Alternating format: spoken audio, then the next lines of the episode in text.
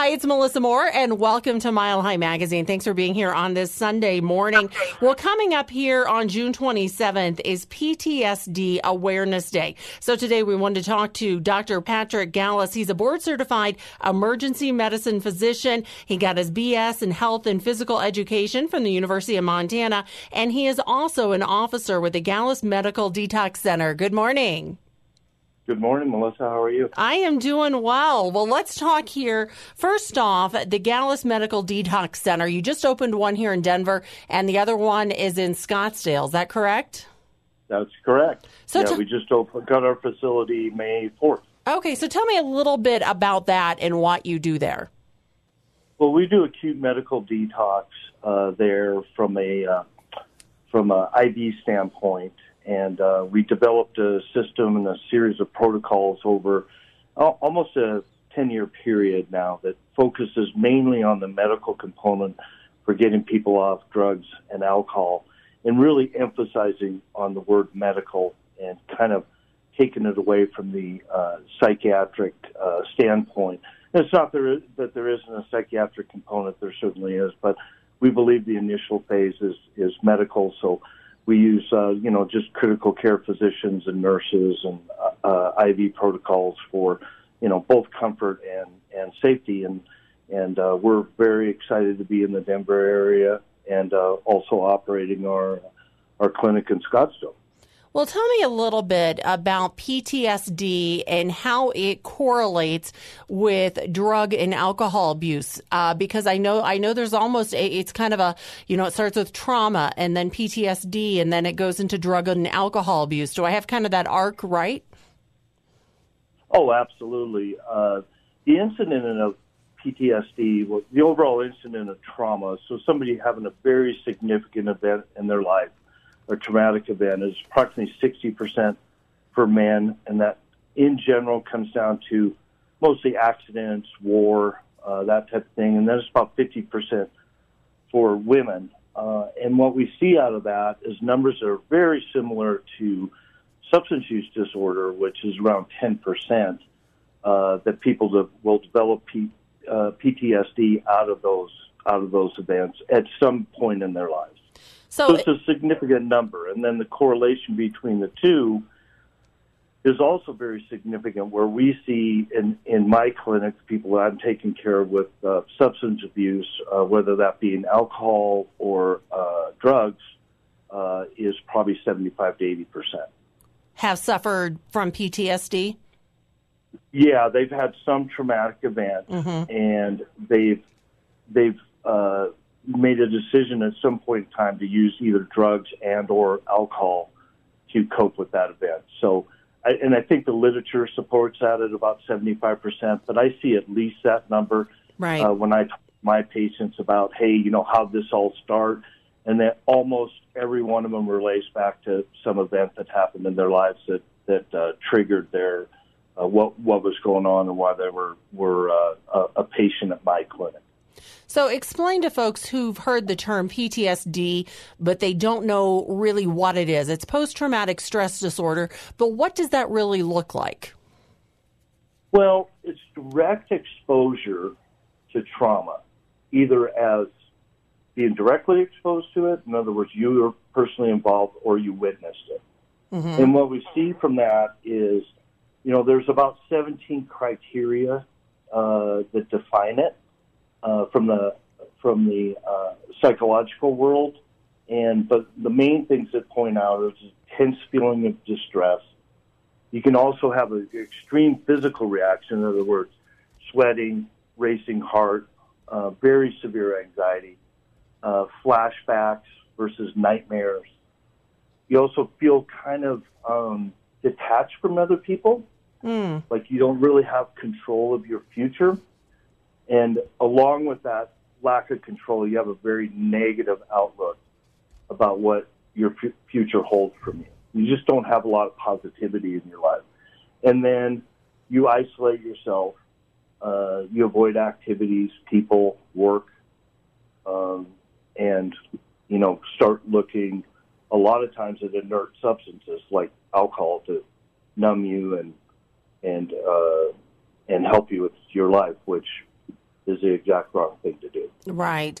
So, for folks that do suffer from PTSD, so let's say an event happens, a traumatic event happens that triggers this, how long can I mean, can it be something from a childhood? I'm, I'm trying to understand how long can that actually happen from?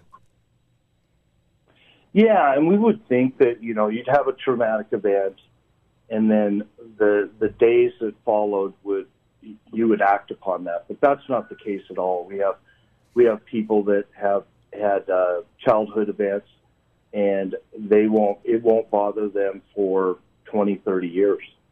So there's really no way to pinpoint if it's going to happen to you based on the event. Because mm.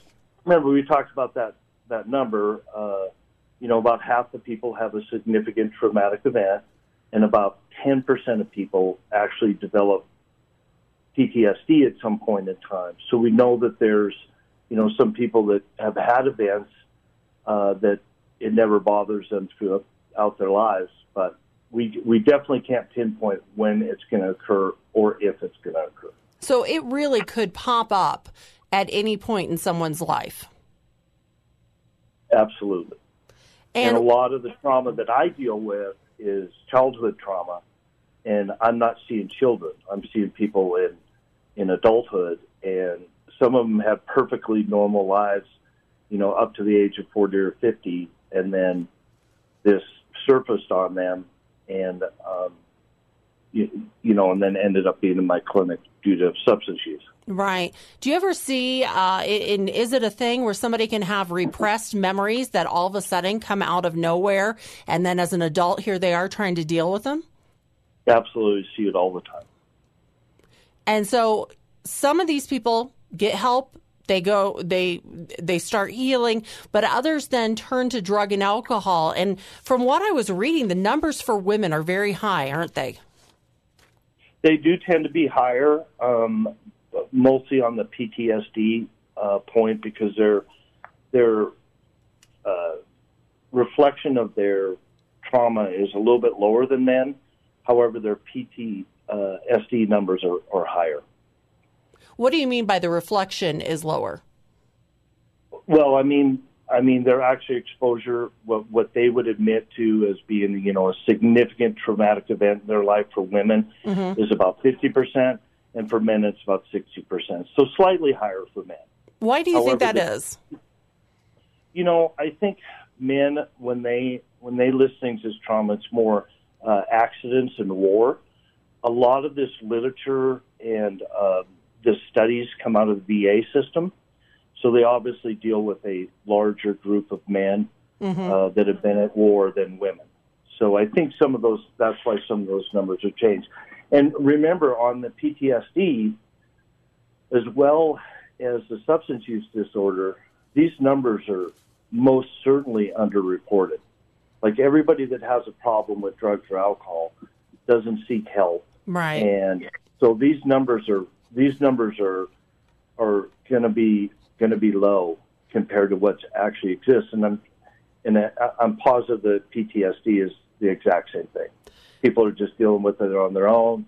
They're embarrassed about it. Uh, they don't they don't feel like seeking help from anyone, and that they can just simply get over it. I was just getting ready to ask you about the whole stigma surrounding PTSD, and you kind of touched on it there. Is there a stigma? Oh, absolutely. I think I think mental health in general.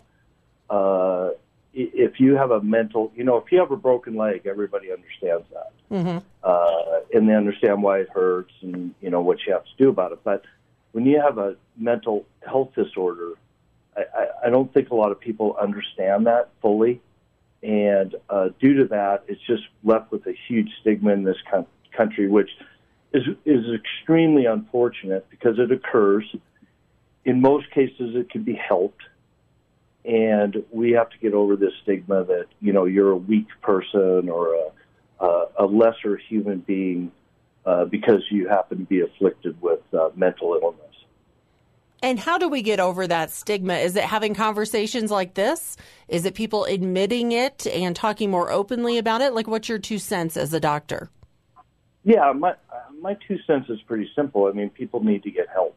You know, they, they need professionals. There's plenty of professionals and, and organizations that are able to, to help them. Mine being one of them, you know, get people off drugs and alcohol. And, mm-hmm. uh, you know, if people aren't willing to seek help, it makes it more, it makes the situation uh, uh, more difficult to take care of. And a lot of people, even with the substance use that we see, um, they have no experience in helping themselves. So they have to get help from somewhere, and there's plenty of professionals out to help with both of these issues. Well, and I would I would think that then once you help your patients get off the drugs and alcohol, now you've got to deal with those underlying issues that got them there in the first place. Yeah, but uh, the the the issue becomes this: without getting off the drugs and alcohol, being able to successfully help somebody uh, with their PTSD issues is very remote. Mm-hmm. You know, it's, it's going to be hard to help somebody that's you know drunk all night. Let's right. say, right. Uh, you know, help them see help them see some hope uh, in their lives and and and being able to look at having a positive future where they can reintroduce themselves into their old life and and uh, get the positive things back. Well, and I think that's a huge message to get out there is that there is hope. Is that, I mean, that's what I'm hearing from you. Obviously, you have two centers, one in Scottsdale and one in Denver. So that tells me there has to be a lot of hope in that recovery. Yeah, we focus, we do a lot of time and care on just having people have hope and having them see that, that, that their lives can be different and can be more positive and taking away all the you know the negativity and and just uh, it's really about moving forward and being successful for us. And the part of that success is just getting off drugs and alcohol because the likelihood of you improving your life and keeping uh, those substances as part of your daily routine is is. Well, Dr. Patrick Gallus, thank you so much for joining us and talking with us on Mile High Magazine. Once again, Post Traumatic Stress Awareness Day is coming up on June 27. Thank you for being here and shedding some light to this uh, important conversation. Melissa, thank you so much for having me on. I'm Melissa Moore. It is Mile High Magazine. Thank you so much for stopping in and enjoying the show with us today. I love how we're always learning something new. And if you want more information about PTSD, we're going to have links available on our website. So just go to the station's website, go to the podcast. We'll have the information about Dr. Gallus there as well. And once again, a great thing to do is start having that conversation about post traumatic stress disorder. You know, as we're hearing that the National Awareness Day is coming up up on the 27th. Always a good idea to have a conversation about it and to realize that, you know what, sometimes we all need help to reach out and ask for that help. There is definitely no shame in it. You can always share the podcast on your social media accounts. Listen to it again. I'm Melissa Moore. It is Mile High Magazine. Thank you for joining us today. Go out, have a blessed day, be kind, and we'll see you again here next week.